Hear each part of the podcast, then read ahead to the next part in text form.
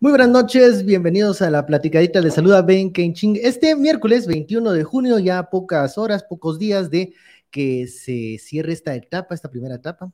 Posiblemente hay balotaje, casi siempre. Entonces, de esta campaña electoral. Y estamos en, este, en estos espacios de intercambio, de pláticas, de discusiones, de conocer propuestas y también cuestionarlas. Eh, en esta ocasión tenemos a un invitado de es una segunda vez lo tenemos, pero la primera fue virtual. Entonces esta es la primera vez que está aquí presencial con nosotros y es el candidato presidencial del partido Cabal, el doctor Edmond Mulet. Muy buenas noches, doctor. Buenas noches, Ben. Muchas gracias por, esta oportunidad y un saludo también muy cordial para todas las personas que están conectadas y que, nos ven y nos escuchan en este momento. ¿Cómo se prepara a horas para el cierre de campaña un candidato presidencial? ¿Cómo, cómo eh, se llega a ese momento en donde dice, bueno, ya, dice, ya hice todo, ya dije todo, y aquí ya la decisión no es mía, y a esperar Todavía no estoy ahí en ese momento porque la campaña electoral oficialmente concluye este viernes a las 12 del día. Entonces ahorita estamos aprovechando. En las vísperas. en las vísperas, pero todavía aprovechando estos momentos, una oportunidad como la que usted nos brinda, pues de esta entrevista.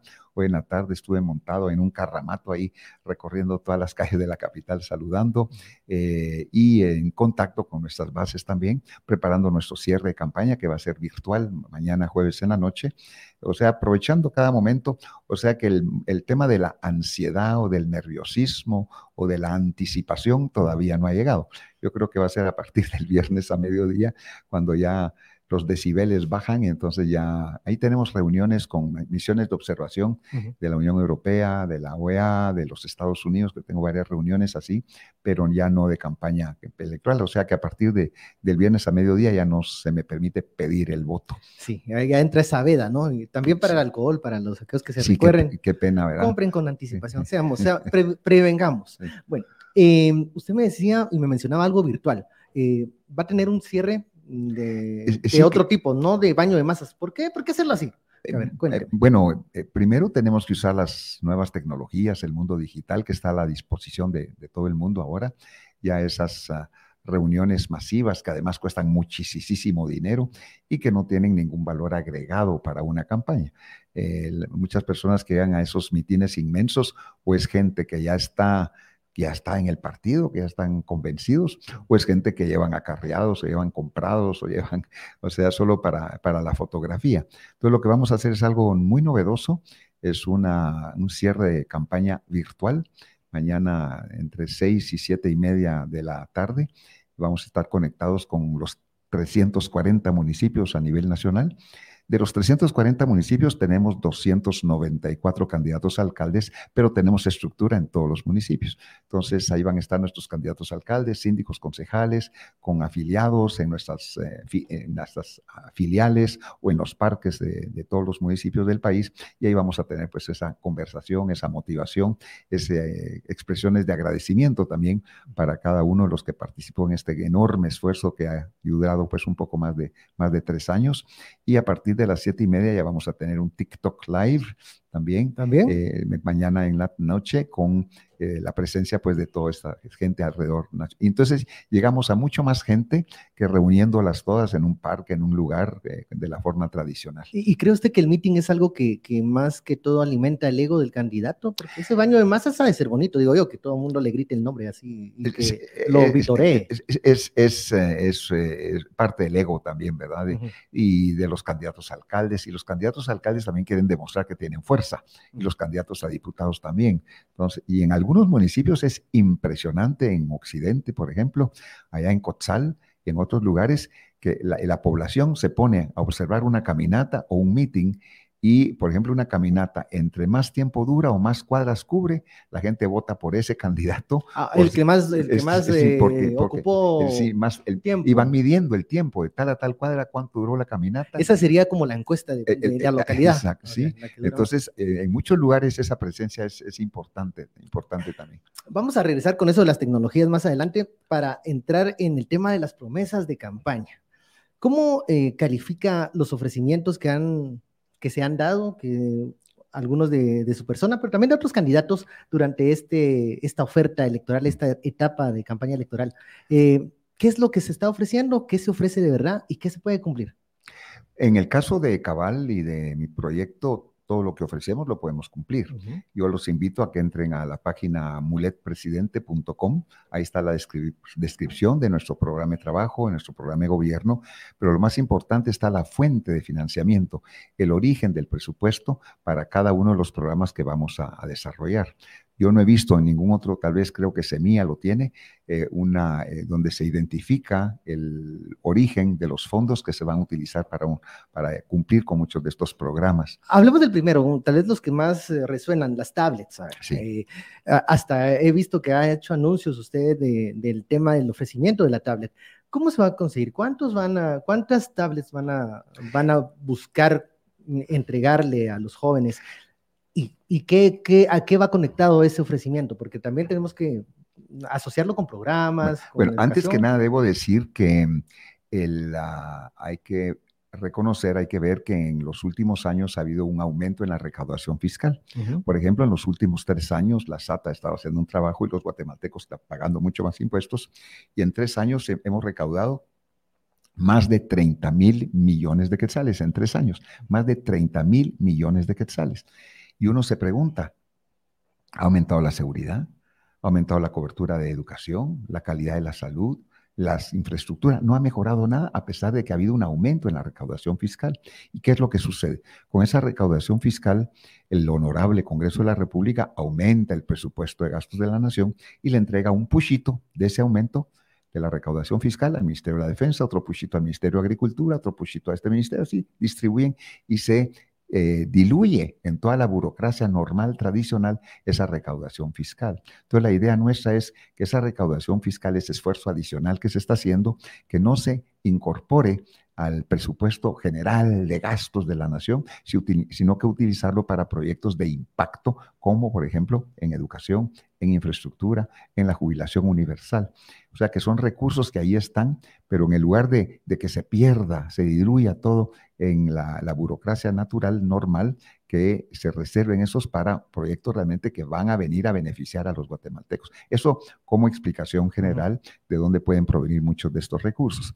En el tema de educación hay que recordar que Guatemala es el país de todo el continente americano que menos invierte en educación, escasamente 2.7% de nuestro PIB, nuestro Producto Interno Bruto. Costa Rica, 8%. Ahí están las diferencias. Entonces tenemos que invertir en educación, pero no en la educación tradicional, sino en las nuevas tecnologías, el mundo digital, y de ahí nuestra propuesta de dotar a todos los niños estudiantes de la, del sistema público de educación primaria, secundaria y de diversificado de su tablet con acceso a Internet gratuito.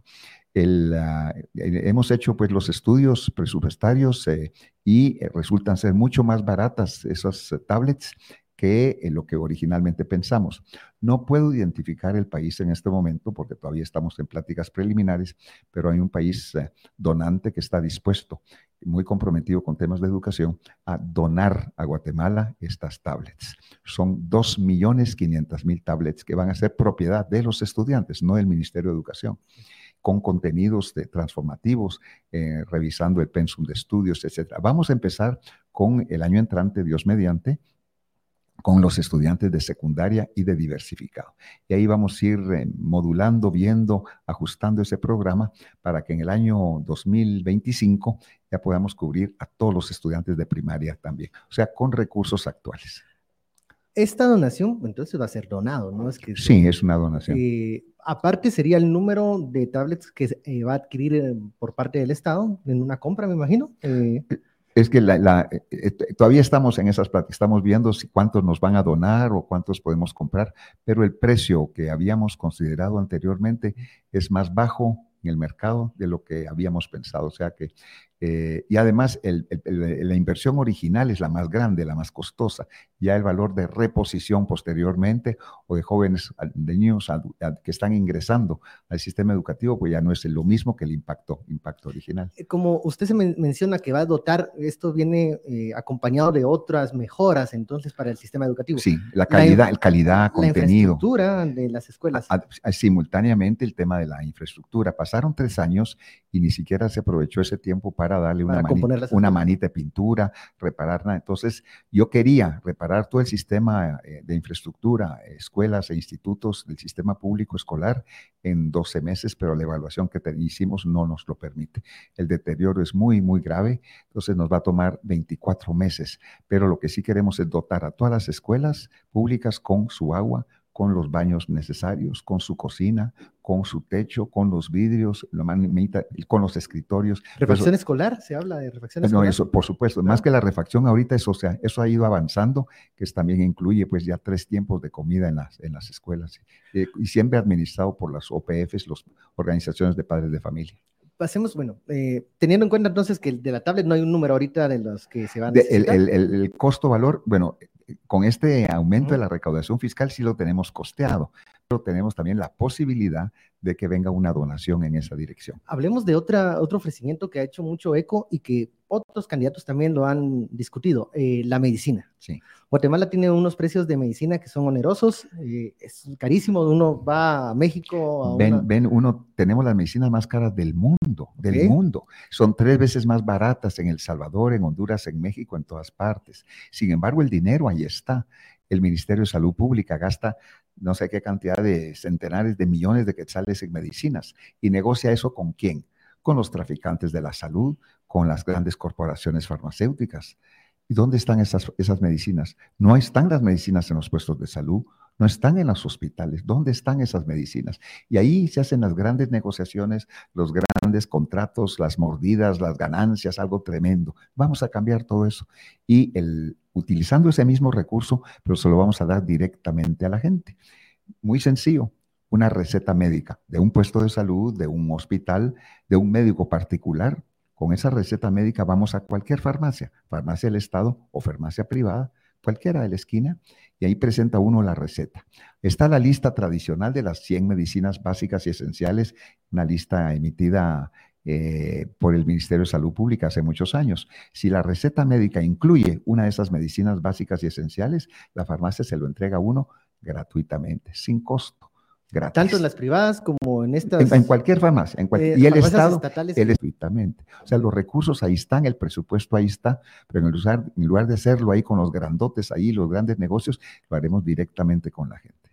Eh, al hablar de farmacias estatales, ¿se va a abrir este, estos espacios para, para tener Bueno, existe ahorita una, una, buena cantidad de, de, farmacias estatales y hay farmacias privadas que tienen un, dentro de la farmacia privada, tienen una sección que tiene, representa también a las farmacias estatales.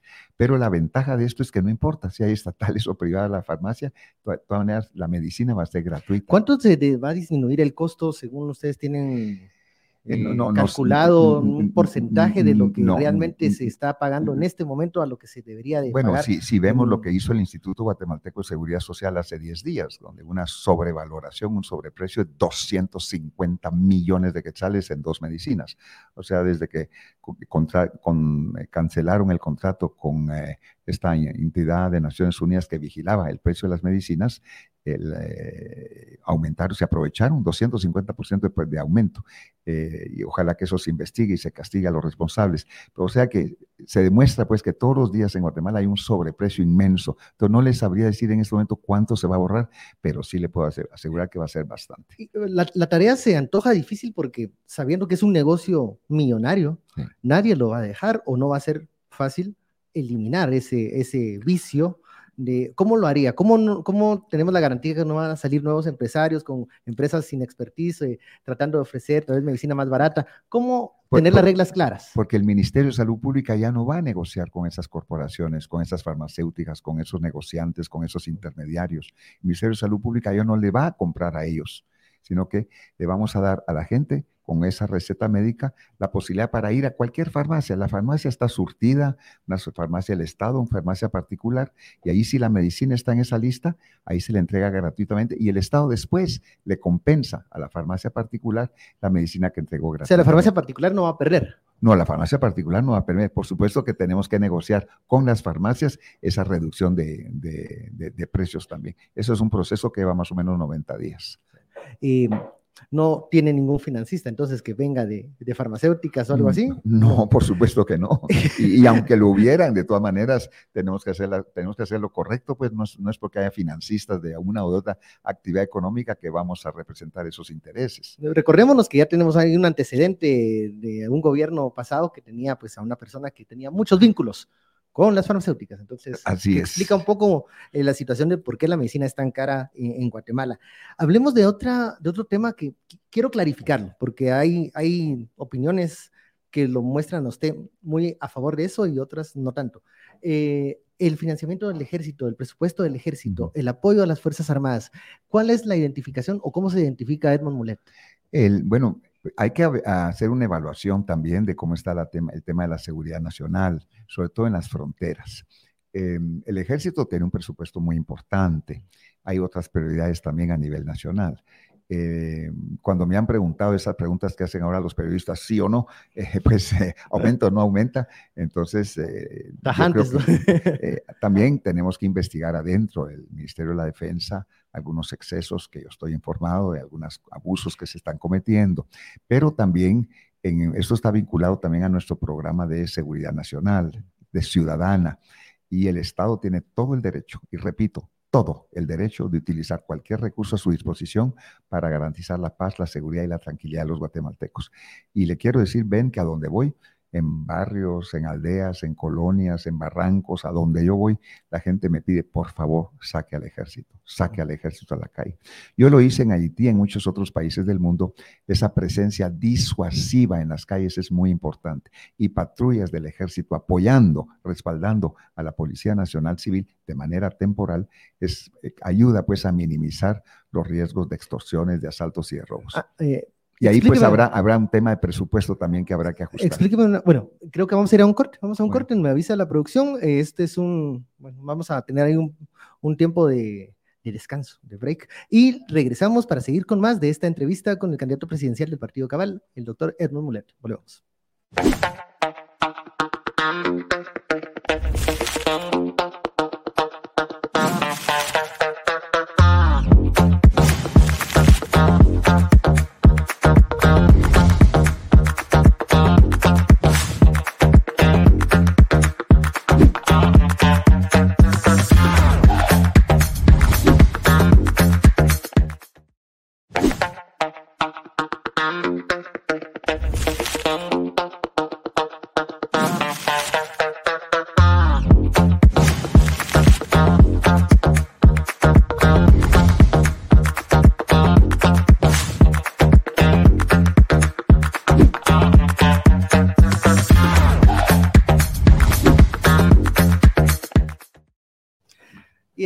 Acá en la platicadita. Mi nombre es Ben Ching y bueno, estamos, eh, como ustedes ya lo vieron anteriormente, con eh, esta entrevista con el eh, candidato presidencial del Partido Cabal, Edmond Mulet, pero también antes, usted también vio el anuncio ahí de lo que va a suceder el domingo 25 y es cierto, lo importante son las elecciones, está bien. Pero vamos a tener ahí un esfuerzo con varios personajes de redes sociales, influencers, por decirlo poco, para no dar todos los detalles, gente de tangente y también de con criterio, un esfuerzo de unirnos para que en streaming llevarles también una alternativa de información actual, novedosa y más eh, pegada a estos tiempos. y así que ya le vamos a dar los detalles del 25 y de la transmisión que vamos a tener en este after voto. Y bueno, antes de continuar con la entrevista, eh, quiero dar la bienvenida acá al candidato vicepresidencial del partido Cabal, el señor Max Santecruz. ¿Cómo está? Muchas gracias, Ben Key, muy amable, muy agradecido y, y, a verdad también muy contento de estar en este espacio. Felicidades por el espacio. Hay aquí unos, unos moscos. no somos nosotros. No, no, no, no. Bueno, eh, y, bueno, ¿cómo ha estado la campaña? Quiero saber un poco de, de cómo es la campaña del vicepresidente. Eh, no, no va a ser como Guillermo Castillo, ¿verdad? Que no lo vemos, no sabemos dónde está. Entonces, ¿De quién? De, no, pues hemos estado recorriendo el, departamento de Guatemala, mientras el mundo ha estado, pero ahí sí que caminando todo el país por muchísimos municipios. Yo me he dedicado más que toda la parte del departamento de Guatemala, pero me he querido eh, meter directamente en los mercados municipales de los municipios y entrar a platicar en un espacio de calidad de 3, 5 minutos, 10, no importa, a tomarme un agua, a comer un pan con la gente para poder escuchar. Y siempre les hago la misma pregunta. Le digo, miren, ustedes acá seguramente no ha venido un candidato a la vicepresidencia aquí al mercado. No, me dice aquí, de repente han venido solo alcaldes o diputados, pero vicepresidentes no. Pues, ¿por qué hacemos esto? Porque queremos, como le digo, acercar la propuesta política al ciudadano. Últimamente lo que se ha visto es que es el ciudadano el que trata de acercarse a la propuesta política, pero el político no está haciendo su trabajo. Y nosotros con el MONT sí hemos decidido hacer nuestro trabajo de ir a buscar esa relación de ojo a ojo, directa, personal con la gente para poder escucharnos y poder recobrar un poco la confianza de esta Guatemala en donde el ciudadano no tiene mucha expectativa sobre quien le llega a pedir un voto porque ha sido tantas veces traicionado en su confianza que, ¿qué más le da? Uno más y eso es lo que tenemos que cambiar y hemos estado tratando de hacerlo desde los diferentes espacios. No le preguntan a usted qué hace el vicepresidente, porque bueno, las últimas gestiones se va desfigurando un poco eh, las funciones y el papel del vicepresidente. Pues sí, la dificultad siempre está, porque al presidente le, le, preguntan qué es lo que está haciendo el presidente cuando tenemos la referencia actual, que no es muy buena, pero le preguntan qué es lo que el vicepresidente está haciendo, si realmente tal vez al rato pues ¿para qué? Puede ser una maceta más cara la casa presidencial y eso es lo que tenemos que cambiar. Cuando uno empieza a explicar qué es lo que uno hace, donde uno puede explicarlo porque no todo el mundo está esperando eso, pero cuando uno genera la confianza, decir, mire, hay una complementariedad entre presidente y vicepresidente, hay un espacio de gabinete económico, social, pero aparte de eso, cuando se empieza a agregar temas que para uno son importantes en lo personal para mí, como el tema de pueblos indígenas, tema de migrantes que me ha acompañado durante 32 años de mi vida, el tema de personas con discapacidad, el tema del adulto mayor, o el tema incluso del maltrato animal. Pues, pues, entonces la gente empieza a encontrar en lo que estoy diciendo cuál es su interés y por qué la importancia entonces del vicepresidente dentro de esa complementariedad de esa institución de presidencia que comprende presidente y vicepresidente. Eh, esta es una pregunta que pueden contestar ambos, pero eh, a veces el vicepresidente jugaba el papel de, eh, de este como Mm, operador político en el Congreso de la República. Eh, en otros países esa es la función que tiene básicamente. Em, ¿Cómo están los nexos con un próximo Congreso? Eh, los últimos presidentes no han tenido una bancada eh, oficial fuerte. Póngase en mm. qué escenario se ven ustedes negociando con un Congreso de llegar a la Casa Presidencial. El, bueno, primero debo decir que hablando con Max desde un principio, el, la, Constitución de la República establece que la presidencia de la República la constituyen el presidente y el vicepresidente. O sea que estamos ahí complementarios y vamos a trabajar ahí de la mano, cada uno pues en sus ámbitos según constitucionales, pero la presidencia la constituyen las dos, las dos personas. Y en ese sentido, las relaciones con el Parlamento, ahí iremos viendo cómo se va configurando, pues este, eh, dependiendo de las elecciones, del resultado de las elecciones de este domingo, cómo van a estar las fuerzas. Y yo no veo a ningún partido político dominante con una gran... Aplanadora no va a haber de nada. Entonces, entonces ahí veremos cómo se configura eso, quiénes van a ser los representantes representantes de esas bancadas también, eh, los más, las figuras más relevantes con las cuales vamos a tener que hablar, porque lo que hace falta en Guatemala es diálogo, espacio para llegar a un consenso. Nosotros hemos estado proponiendo, y lo propuse yo desde la campaña pasada, que Guatemala no va a salir adelante si no, si no impulsamos un ABC un acuerdo básico de consenso, que es muy importante, y eso tiene que pasar por el trabajo legislativo también, identificando cuáles son las prioridades para el país eh, y que avancemos todos en esa, en esa misma dirección. Por encima, pues, de diferencias ideológicas, políticas, hay temas fundamentales como la desnutrición infantil, niños en Guatemala que se mueren de hambre, el tema de la administración de justicia. Llevamos ya casi cuatro años sin elegir magistrados de salas de apelaciones y, y magistrados de Corte Suprema. O sea, temas así fundamentales que son de interés común de todos los guatemaltecos y de todas las tendencias ideológicas.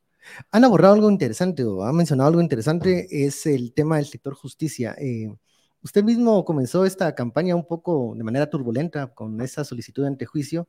Eh, ¿Cuál es el, calificativo? ¿Qué menciona hace usted del Ministerio Público? Y bueno, si siendo presidente en algún momento usted evalúa eh, decirle a la señora Consuelo Porras, si no decirle que se vaya, por lo menos no se relija, o qué va a hacer con ese tema. Va a ser complicado, imagínense estar con la fiscal. Eh, bueno, primero ya, ya atravesaremos esos, cruzaremos esos puentes. ese Rubicón. Ese Rubicón cuando lleguemos a los puentes respectivos. Primero es la primera vuelta, después la segunda vuelta, y después ya empezaremos pues a analizar los diferentes actores de la vida política nacional y administrativa. Eh, debo decir que el Ministerio Público durante estos últimos años no ha estado a la altura de las circunstancias. No hemos visto acciones del Ministerio Público eh, luchando contra el flagelo más importante, más grave que tiene el país, que es la corrupción. Más bien han, sido, han estado encubriendo muchos actos de corrupción. Entonces, eh, o eso cambia o eso cambia o aquí pues vamos a tener que tomar decisiones importantes. Eh, pero eso, como digo, será una evaluación que será haciendo pues posteriormente. Ahorita estamos dedicados pues a, ganar los votos, pero sí es un tema muy preocupante el tema de la justicia y de la impunidad. Eh, hay que ver que en Guatemala el 97% de asesinatos y homicidios quedan impunes en Guatemala. Eh, o sea, no hay capacidad de, persecución eh, penal, de Ministerio Público ineficiente en ese sentido. Un asesino, un homicida tiene 97% de posibilidades de que nunca pague por su crimen. ¿En qué se está esforzando o en qué está dedicando el tiempo el Ministerio Público entonces? Bueno, no sé, la verdad es que no vemos mayor reacción en ninguna, algo especial, o en, perseguirme a mí, en, perseguir a periodistas, en perseguir a fiscales, en perseguir a, jueces, o sea, a eso está dedicado, eh, muy ideologizado y muy politizado también. Lo que, de lo que acusaban a la CICIG, eh, ellos están cometiendo exactamente lo que, eh, lo, que ellos, lo que ellos acusaban a la CICIG de hacer, es lo que están haciendo en este momento, y no vemos tampoco eh, calidad en el trabajo que, están haciendo, honestamente. ¿Siente más cerca o más lejana esa espada de Damocles ahí eh, encima de su cabeza? Porque decían algunos que podían ah, avanzar en ese antejuicio, Bueno, en, un momento dado, dadas cómo han ido bloqueando varias mm. candidaturas y todo, pues dijimos, eh, y a mí me lo habían dicho, que yo estaba en la lista también. Sin embargo, nosotros no somos mancos tampoco, ¿verdad? Y la última intentona fue de Curuchiche cuando me eh, cuando ellos, eh, todo se inició cuando una fiscal le solicita a un juez que se investigue a periodistas en Guatemala, a todos los periodistas, eh, a un caricaturista, a un formador de opinión, a un, a un articulista, a un reportero, a todos. Entonces eso ya rebasa cualquier límite, la línea roja de cualquier cosa. Y lo peor fue que la fiscal hace esa solicitud, el juez acepta esa solicitud y ordena la investigación de cualquier periodista en Guatemala.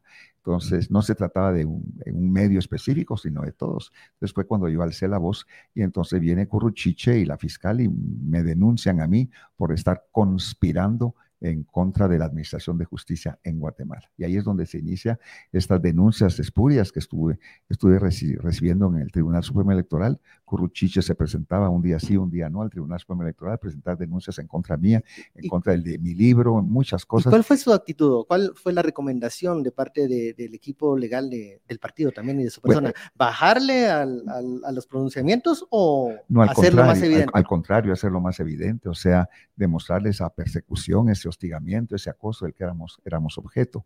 Y yo creo que eso les ah, también eh, les salió el tiro por la culata porque eso me dio más reconocimiento. Yo tenía un, conocimiento bastante limitado, 50, 60% de la población eh, no me, me, conocía, nada más cuando otros candidatos o candidatas tienen un reconocimiento de nombre mucho más alto y las acciones de Curruchiche en cinco días me aumentaron pues el, reconocimiento a nivel popular. O sea que y en algún momento yo pensaba en despedir a mi jefe de campaña y pedirle a Curruchiche que fuera mi jefe de campaña porque gracias a él habíamos logrado un reconocimiento. Pero a, la par de Curruchiche han, han, habido otros personajes que se están sumando ataques en su contra o ah, que están señalándolo de ciertas cosas eh, entre esos candidatos presidenciales. ¿Por qué esta, este alineamiento, creo usted, y qué hay que responder de lo que están señalando. Es, de todos, de todos contra mí. Hace unos días eh, se desatamos la jauría ahí de, están de perros rabiosos, ladrando, gruñendo, mordiendo, ahí con una rabia tremenda. Entonces, eh, pero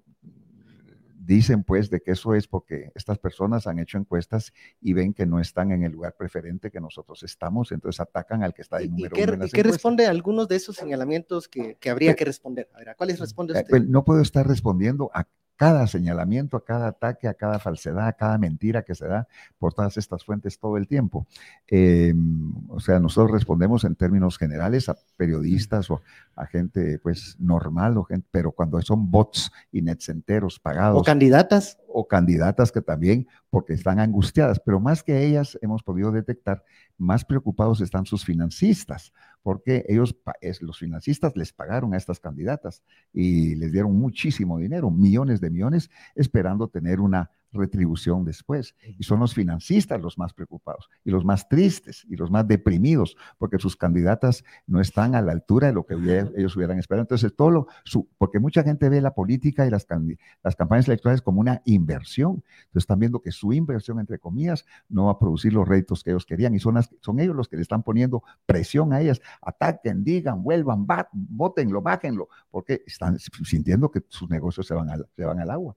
A ver, eh, para el candidato vicepresidencial, eh, ver este enfrentamiento entre los presidenciables, ¿han habido eh, fuego cruzado también entre los vices? Eh, ¿Han habido debates? Han habido pocos debates en, esta, en esta jornada electoral del 2023, pero ¿hay algún tipo de intercambio? ¿Se conocen a, algunos? Porque algunos no han salido a, a hacer giras, ni a caminar, ni mucho menos en redes sociales. ¿Qué opina de eso? Bueno, primero que yo he tenido la oportunidad de participar en tan solo dos eventos, que no son debates, pero pueden ser foros. Eh, uno hablamos sobre protección social, digamos tres candidatos, eh, y el otro fue un debate en televisión abierta, donde foro, donde fuimos cuatro candidatos. La verdad es que yo no he tenido una diferencia eh, directa entre los candidatos y mi persona, no la he tenido. Tal vez porque como no hemos estado en la constante vorágine del qué hacer del encuentro entre diferentes foros, pues no ha habido. Han marcado ellos una distancia, quiero hay que decirlo, con el qué hacer y con el entender de sus candidatas a la presidencia, eh, demostrando que posiblemente están en un mucho mejor nivel democrático y político que las propias candidatas de las cuales ellos conforman un binomio. Lo que me da tristeza es que a diferencia de del espacio que yo tengo con, con el MON, donde desde el principio que ha reconocido, pareciera ser que algunos de ellos los tienen invisibilizados, yo creo que por propio diseño de las candidatas, en donde no sé por qué razón los esconden o no los permiten, no les dan mucha voz propia. Y pues sería interesante escucharlos a ellos, en conocer su experiencia, si es que la tienen en la administración pública, o conocer cuál es su planteamiento a nivel del Estado para saber qué es el aporte que ellos están presentando al pueblo de Guatemala. Pero ha sido un proceso bastante insípido en ese sentido, donde no hemos tenido la oportunidad de hacerlo. Sin embargo, creo que es importante resaltar que, a diferencia de otros procesos, este proceso no tiene por casualidad que algunos presidenciables hayan escogido a una figura vicepresidencial casi invisible, porque pareciera ser que ya les gustó replicar el modelo actual, donde tienen un presidente que es el primero y el último que baja la talanquera de las decisiones y tal vez les gustaría a algunos de ellas gobernar de esa misma manera para seguir ejerciendo el mismo modelo exactamente que hoy en día ven. Entonces, eso, creo que ha sido la gran diferencia, pero por supuesto, hay que decirlo, no he tenido un problema significativo, no hay diferencia con ellos, han sido personas muy respetuosas. Me llama la atención el tema que mencionaba mm, antes de la, el abordaje del tema migratorio. Eh, incluso en Estados Unidos es la vicepresidenta Kamala Harris la que está también viendo ese tema migratorio. Y eh, han existido o hay propuestas para tratar de eh, disminuir el incentivo de salir del país. Entre esas es eh, el desarrollo de iniciativas o de alternativas acá en Guatemala. Y otras es acercar mucho más la voz del migrante que hoy por hoy las remesas están pues siendo parte fundamental de la economía, y que esa voz que del migrante pues también tenga cierto resueno aquí en, Guatemala. ¿Qué alternativas, qué propuestas ve Max Santa Cruz para darle un espacio y el que merece al migrante? Interesante, este es un tema que me ha acompañado durante al menos los últimos 32 años de mi vida, desde que estuve en el Ministerio de Relaciones Exteriores, en la subdirección de América del Norte, atendiendo específicamente el tema de trabajadores migrantes temporales que iban a la zona del Soconusco a las tareas de recolección de caña y café. Y después en la subdirección de asuntos consulares y posteriormente como cónsul general de Guatemala en Miami. Ahí pude realmente identificar un fenómeno migratorio que tristemente no era conocido desde la Cancillería y eso que estuve yo en el espacio donde deberían ser recibidos sus informes y que nunca se recibieron para conocer cuál es la situación de los guatemaltecos, más allá de la organización en fraternidades que se daban, por ejemplo, en Los Ángeles como ciudades más organizadas, pero se desconocía el fenómeno migratorio por ejemplo, el pueblo canjobal, proveniente de Santa Eulalia, San Rafael Independencia, San Miguel Acatán o Soloma, hacia Estados Unidos a trabajar en migraciones internas, incluso de, cosechas dentro del propio Estados Unidos. Ese fenómeno migratorio desde el elemento indígena fue visibilizado y visualizado durante la oportunidad que tuve yo de servir a Guatemala. Y eso me permitió entender muchas de las dinámicas del guatemalteco y cómo se conforma la sociedad guatemalteca allá, pero también cómo eventualmente deberían de atenderse las necesidades de las causas estructurales de la migración.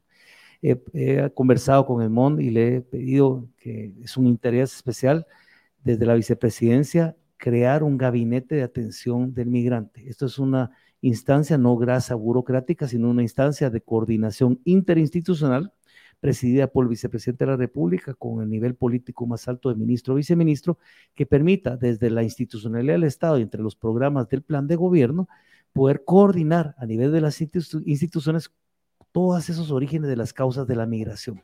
Hoy en día, si bien el vicepresidente atiende o preside la autoridad migratoria, es más un tema de seguridad, de coordinación, de, temas de, seguridad de país, de tramitología como tal, pero no de políticas públicas para la atención de las causas estructurales de la migración. Es ahí donde creo que podemos complementar junto con una adecuada política exterior del país, cómo atendemos las causas de la migración en Guatemala, pero también la representación consular que pueda brindar esa atención sin importar el estatus migratorio del guatemalteco donde se encuentre, de esa atención del Estado que muchas veces ha sido eh, denegada porque no hay capacidad o no hay una política pública eficiente que permita atender esas necesidades. Eh, una de las razones por las cuales eh, se arriesgan los nacionales para ir a Estados Unidos es la búsqueda de trabajo. Hay, hay, hay propuestas de visas de trabajo. ¿Esto cómo es? O sea, hay un número, se va a hablar con un país amigo, se va a hacer una solicitud, puede que nos diga que no, no, gracias, no, no estamos interesados. ¿Cómo lo están manejando y qué es real y qué es algo que tienen que plantear ya en el momento indicado? Todavía no estamos en el gobierno, o sea, no podemos hacer solicitud. Pero ya hay, ya hay promesa, ya, hay, ya, hay contactos, ya hay contactos, hemos, hemos demostrado interés de que en su momento eh, cuando lleguemos o si es que llegamos, pues vamos a hacer eh, gestiones en esa, en esa dirección. Los Estados Unidos está muy interesado también en regularizar esta migración. Hay más de 10 millones de plazas disponibles. Hay una demanda muy grande para cierto tipo de trabajo en Estados Unidos, en el, campo y otros niveles, que Guatemala puede proveer de eso. Eh, México anunció hace pocas semanas que habían ampliado a 400 mil nuevas eh, visas de trabajo temporales en Estados Unidos. O sea, si México lo logra, no hay ninguna razón para que Guatemala no lo logre. La meta que yo quisiera es obtener 500 mil visas temporales de trabajo. Eso garantizaría que los guatemaltecos que necesitan viajar a Estados Unidos ya no tengan que pagar coyotes, no tengan que cruzar los desiertos de México enfrentando la muerte o montados en la bestia, llegando hasta la frontera con Estados Unidos y que puedan ir y venir, ir y venir en los trabajos temporales eh, estacionales que se dan también en Estados Unidos. Eso garantiza que haya mano de obra en Estados Unidos que la necesitan y garantiza que haya estas personas que viajan puedan enviar sus remesas también a los guatemaltecos. O sea que es un, es un gana, gana en todo sentido. O sea que hemos tenido ya esos contactos eh, eh, eh, informales, si se puede, pero sí es la intención que nosotros tenemos. Incluso agregar tal vez solo hay un elemento importante que a mí se me olvidó en la anterior participación. Hemos pensado también en la creación de un banco de migrante para poder ayudar al migrante que el envío de la remesa tenga una tasa costo cero y con ello facilitar una serie de proyectos de inversión en las comunidades con donde puedan ser productivos. Pero también algo que es importante. Si nos damos cuenta, Guatemala hoy en día para siendo dentro de la posición geográfica estratégica del país, el enclave que debería ser el mayor aliado de Estados Unidos dentro de su posición geográfica, porque no lo es hoy en día del todo Honduras, no lo es hoy en día del todo Nicaragua, no lo es hoy en día del todo El Salvador. Pero entonces empecemos a revalorar la relación bilateral entre el país y busquemos oportunidades de beneficio para Estados Unidos en regular la migración, en generar oportunidades de trabajo e inversión en las comunidades para que se disminuya la migración irregular y poder fortalecer los vínculos de relación entre países. Eso, si Estados Unidos no lo hace, se vuelve complicado para, para ellos y nosotros estamos, por supuesto, en la mejor línea y disposición de así hacerlo como un socio estratégico principal para Guatemala. Creo que es un gana-gana. Eh, y bueno, vamos a ver que también que, cuál es la respuesta también de la contraparte, que es muy importante en, este, en el momento que se haga esa solicitud, si se llega a ese momento. La, la ventaja es que tenemos un candidato a la presidencia y un presidente que sí lo reciben en las agencias y en las instituciones en donde no están en la no hay otros mientras otros en la Engel. no hay otros que se que dicen que eso no es posible porque seguramente no lo reciben entonces es difícil cuando uno no lo recibe en un lugar pedir algo. Sí, en correo, en correo a veces no le contestan a uno. Bueno, em, quiero eh, preguntarles de eh, algo que hicieron hoy. vi ahí los, los posts en Twitter de presentar una solicitud al Congreso de la República. Dos ideas muy em, que llaman la atención en algunos momentos, por ejemplo, la reducción del Congreso y también en su momento tal vez más álgido, ahora no tanto ha sido el tema central, pero sí el tema del Parlacén y nadie se ha salido del Parlacén del momento, o sea, de los, de los miembros eh, integrantes. No sé qué tan fácil sea, sea salir de ese, de ese club de países. Y segundo, reducir el, el Congreso. Entiendo cuál es la razón. Gasto, diputados que no son un, gran, un gran orgullo, pero reducir es la, es la clave, es la solución o... Bueno, esta es una propuesta, Ben, que hicimos, uh, esta iniciativa la lanzamos el día que fuimos proclamados candidatos a vicepresidente y presidente con Max el domingo 11 de diciembre en nuestra última Asamblea Nacional. Eh, nuestra Convención Nacional de Proclamación de Candidatos. Y ahí, eh, desde entonces, hemos estado recabando firmas. La Constitución de la República establece que con 5.000 firmas de ciudadanos se puede solicitar la, eh, una consulta popular. Esta consulta popular, de cuando se realice, contiene cuatro elementos importantes. Primero, la decisión soberana del pueblo de Guatemala de retirarse del Parlacén. Yo en la campaña pasada no presenté candidatos al Parlacén y tampoco estamos presentando candidatos ahora, porque somos congruentes entre lo que decimos y lo que hacemos. Mucha gente me decía, no, pero qué tonto es usted presente candidatos al Parlacén, porque esas plazas se venden, así puede financiar la campaña. Entonces, si empezamos en esas trampas así económicas y pecuniarias, no vamos a salir adelante. Entonces, no presentamos candidatos al Parlacén y hay que recordar que Guatemala tiene 22 diputados en el Parlacén que cada uno de ellos gana en dólares el equivalente a 50 mil quetzales al mes. Ganan 600 mil quetzales al año y no hacen absolutamente nada absolutamente nada. ¿Y quiénes han sido los diputados en el Palacén en los últimos 30 años? Las novias, las esposas, los hijos, los papás, los hermanos de los diputados del Congreso. Y todos nosotros con nuestros impuestos sufragando una partida de vagos que no hacen nada. Y yo creo que el Parlacén originalmente era una buena idea, era un buen concepto, porque formaba parte de ese proceso de integración. Nosotros somos integracionistas, creemos pues en la, en la región centroamericana, pero una buena idea que ya no funciona, ya no es una buena idea. Entonces, ya, pero no se puede, no se puede sacar a Guatemala y Palacén, porque los ah, tratados de Viena no lo permiten, porque no hay ningún artículo en el tratado. Ah, Parece tarjeta de crédito, no eh, sale uno eso. No, no, sí, siempre pagando y pagando y pagando y pagando. Ah, pues qué bueno, pues si no se puede, que sea una decisión soberana, inapelable el pueblo de Guatemala a través de esa consulta popular. Primer elemento. Segundo elemento, cortar de tajo el número de diputados del Congreso de la República, porque conforme aumenta la población, aumenta la población, va aumentando el número de diputados. Ya llevamos por 160 diputados. Pues vamos por partes, diría ya que el destripador. Em, el primer punto, em, a ver, es cierto, tal vez va a ser complicado el camino de salida del Parlacén, pero algo que se puede hacer, no sé si lo, o cómo lo ha planteado, tal vez ya lo, ya lo eh, abordó usted. Digamos que llega a casa presidencial, a lo que puede renunciar es a ir al Parlacén como expresidente. Sí, eso ya lo acordamos. Ya, ya, no, ninguno de los dos va a buscar cinco años. Aunque si, durante nuestro, si durante nuestro gobierno, si durante nuestro gobierno la mano peluda no permite que salgamos del Parlacén, Max y yo no vamos al Parlacén. Y eso, y eso casi que llegamos al acuerdo sin, sin, sin ninguna dificultad desde el primer minuto que nos sentamos a hablar sobre la Se renuncia a ese espacio que ha servido para proteger a exmandatarios. Es. es no todos, inmunidad e impunidad. Okay entonces no van a ir apuntado 21 de, ¿qué? 21 de junio. El solsticio de, de, verano. a las 7:48. Segundo, segunda pregunta, y esto sí se lo dirijo a los dos porque, bueno, están ahorita en, esto de la campaña queriendo ser la voz de los guatemaltecos, pero mm. cuando se habla de la reducción del Congreso, y ya sabemos que hay, problemas de representatividad en el Congreso con 160 diputados. ¿No va a ser más difícil que haya representatividad con menos diputados? No, no, porque entonces la segunda propuesta que nosotros tenemos es que ya no se vote por listas, sino que por personas, para que haya una relación directa entre el elector y el elegido. Yo le pregunto a todos los guatemaltecos, a todos, todo el tiempo les pregunto, ¿quién es su diputado? ¿Quién lo representa? Quién le está dando cuentas, quién le está rindiendo cuentas de cómo votó, por qué votó. Eso no existe, eso no es democrático. Y ahí en las listas se cuelan bandidos y malandrines que resultan diputados en el Congreso de la República y uno no sabe ni cómo llegaron ahí. cambio, con la, la representación directa, el voto por personas, ya no por listas, entonces sí se garantiza esa representación. Le quiero poner un ejemplo si nos da tiempo. En el departamento del Quiché, por ejemplo, el municipio más grande que genera más votos es el municipio de Chichicastenango. Llegan todos los partidos a buscar al líder indígena de Chichicastenango. Él nunca va a encabezar la lista, nunca va a encabezar la lista. Lo pones de segundo, de tercero, de relleno para que aporte votos. Pero si el municipio de Chichicastenango es un distrito electoral, ahí va a salir alguien que represente esa comunidad.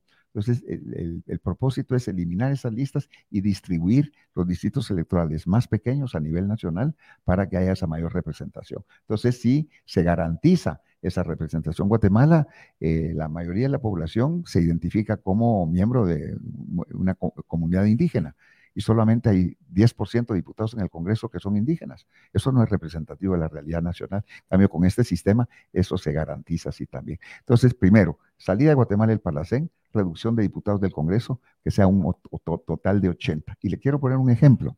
Los Estados Unidos de América en 1929 tenía 435 congresistas y habían estado aumentando cada año porque aumentaba la población. En 1929 tenían 111 millones de habitantes Estados Unidos. Pasaron una enmienda constitucional y limitaron para siempre, a nivel de constitución, 435 congresistas. Después de casi 100 años siguen siendo 435 congresistas, aunque la población de Estados Unidos es de más de 450 millones de habitantes ahora. Entonces, y muchos países se ha puesto así también. Entonces, la idea es que a nivel constitucional, el tope máximo, el número de diputados del Congreso de la República será de 80 de 80, que es más que suficiente para legislar para un país como Guatemala, que las elecciones ya no sean por listas, sino por personas. Y cuarto elemento, no menos importante, el presupuesto del honorable Congreso de la República. Hoy presentamos Sería un cuadro. la mitad entonces, por ahí la mitad lo bajaría. Más de la mitad porque habíamos, ¿sabe cuánto se recetó el Congreso? Perdón, siempre, se me olvida, el Honorable Congreso de la República este año, su propio presupuesto. No fueron 50 millones de quetzales, ni 200 millones de quetzales ni 700 millones de quetzales. Se recetaron 1.200 millones de quetzales. ¿Saben lo que es eso? 1.200 millones de quetzales porque es año electoral. Son insaciables.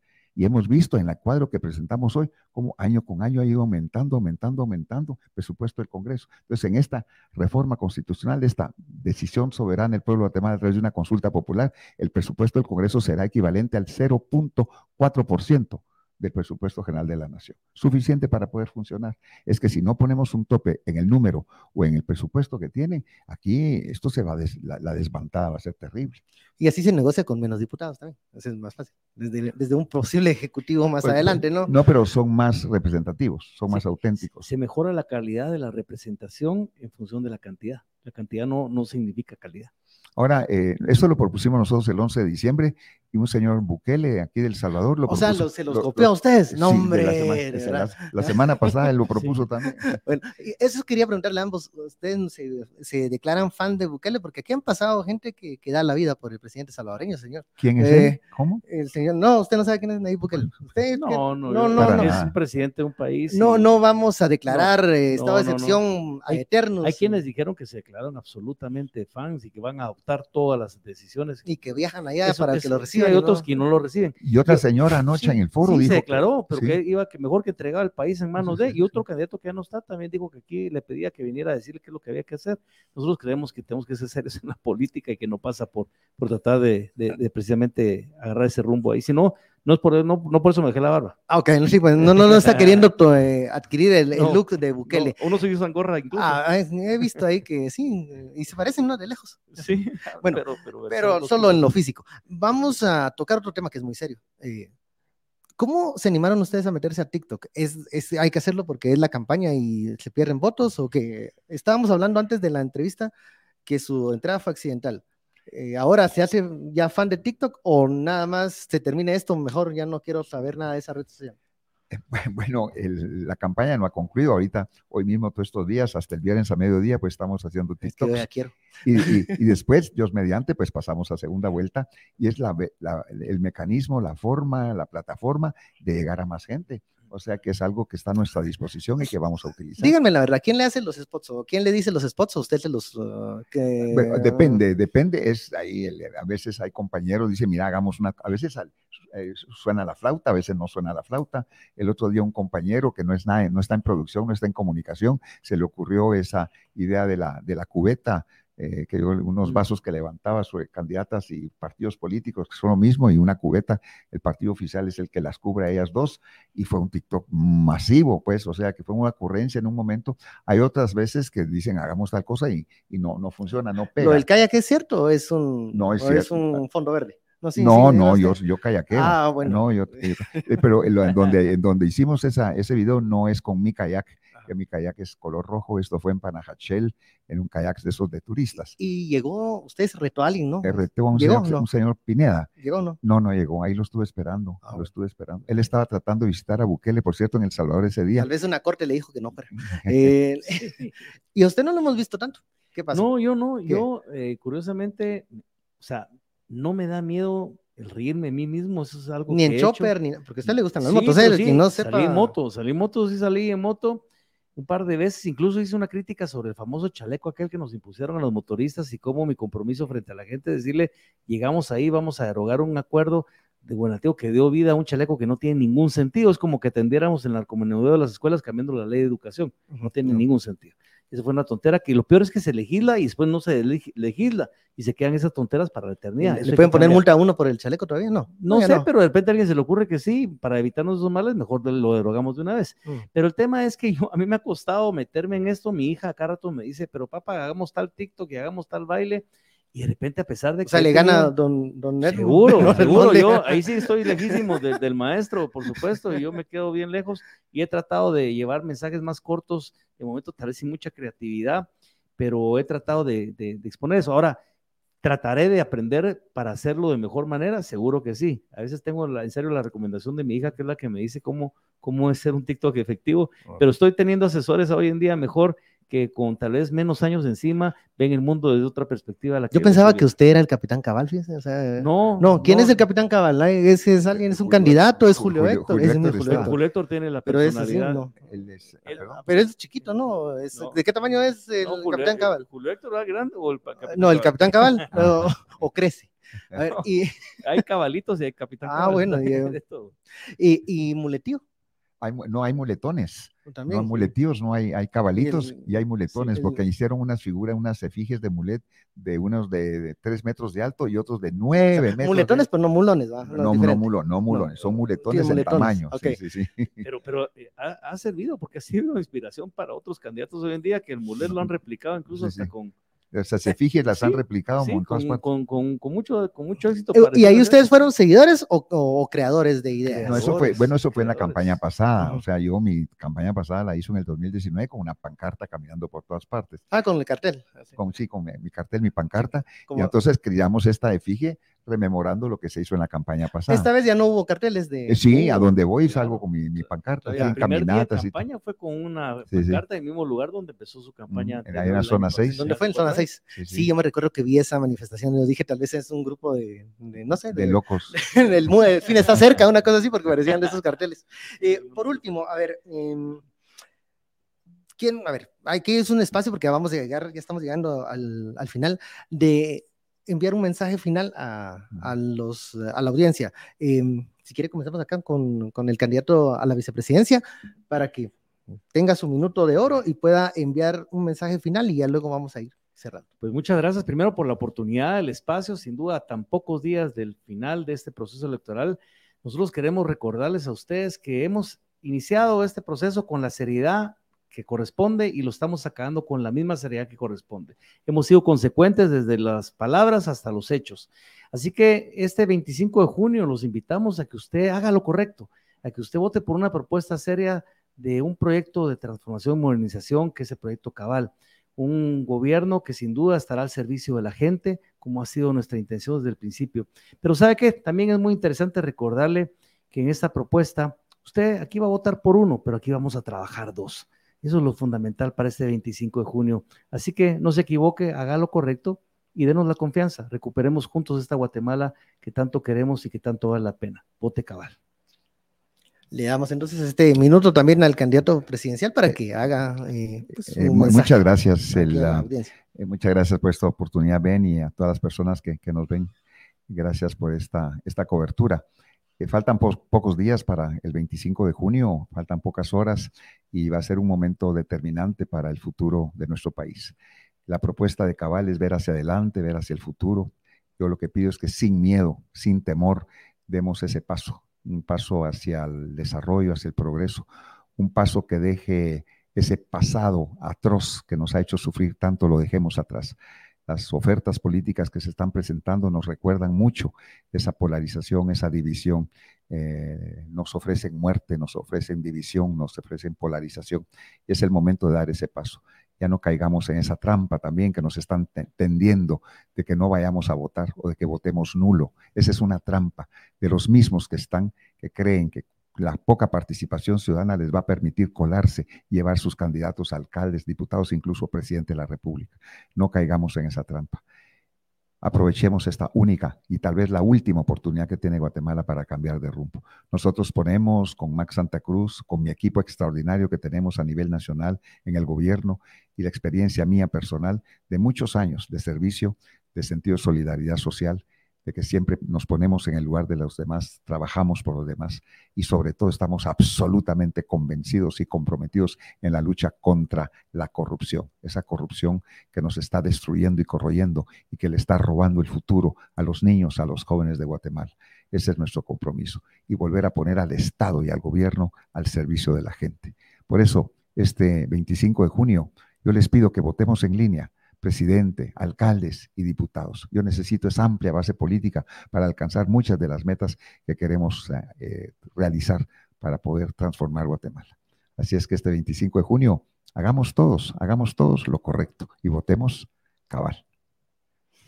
Bueno, llegamos a, eso fueron dos minutos creo, pero está bien, está bien, está bien, está bien. ¿Por lo que yo no hablé? Por, por, eh, por, los minutos esos que, que, se ahorraron ahí, pero que ya luego le dimos también ese espacio, ese saldo a favor para el candidato presidencial. Bueno, eh, ya terminamos este espacio, quedan preguntas en el aire, algunas que si llegan a pasar a segunda vuelta, ojalá vengan acá y en este espacio, ahí les preguntaré otras cosas que tal vez ya, ya voy a ser más desagradable. veremos quiénes llegan de diputados de cabal y eso me preocupa, ¿eh? Algunos candidatos de alcalde que también ahí les diré yo eh, que están ahí medio, medio raros. Pero bueno, antes de irnos, quiero eh, hacerles una invitación muy cordial, recordarles que este 25 de junio, bueno, estamos convocados a las elecciones, pero también están convocados al aftervoto, a este esfuerzo, esta unión de diversos comunicadores, periodistas, de gente con criterio, de tangente, que vamos a unirnos para una transmisión especial eh, en redes sociales, en una forma diferente y sobre todo novedosa para llevar lo que está pasando en esas, en esas horas y sobre todo en esos primeros datos y, resultados preliminares. Que ahí sí que ojalá no haya apagón. Entonces esperamos que, que eh, usted llegue también a las urnas, pero también nos eh, busque y nos sintonice, nos escuche, nos vea, nos haga un post, nos envíe hate si quiere, lo que sea, porque este es el espacio de las redes sociales y aquí hay libertad. Así que feliz noche, esta fue la platicadita. Mi nombre es Ben Kenchin, nos vemos pronto.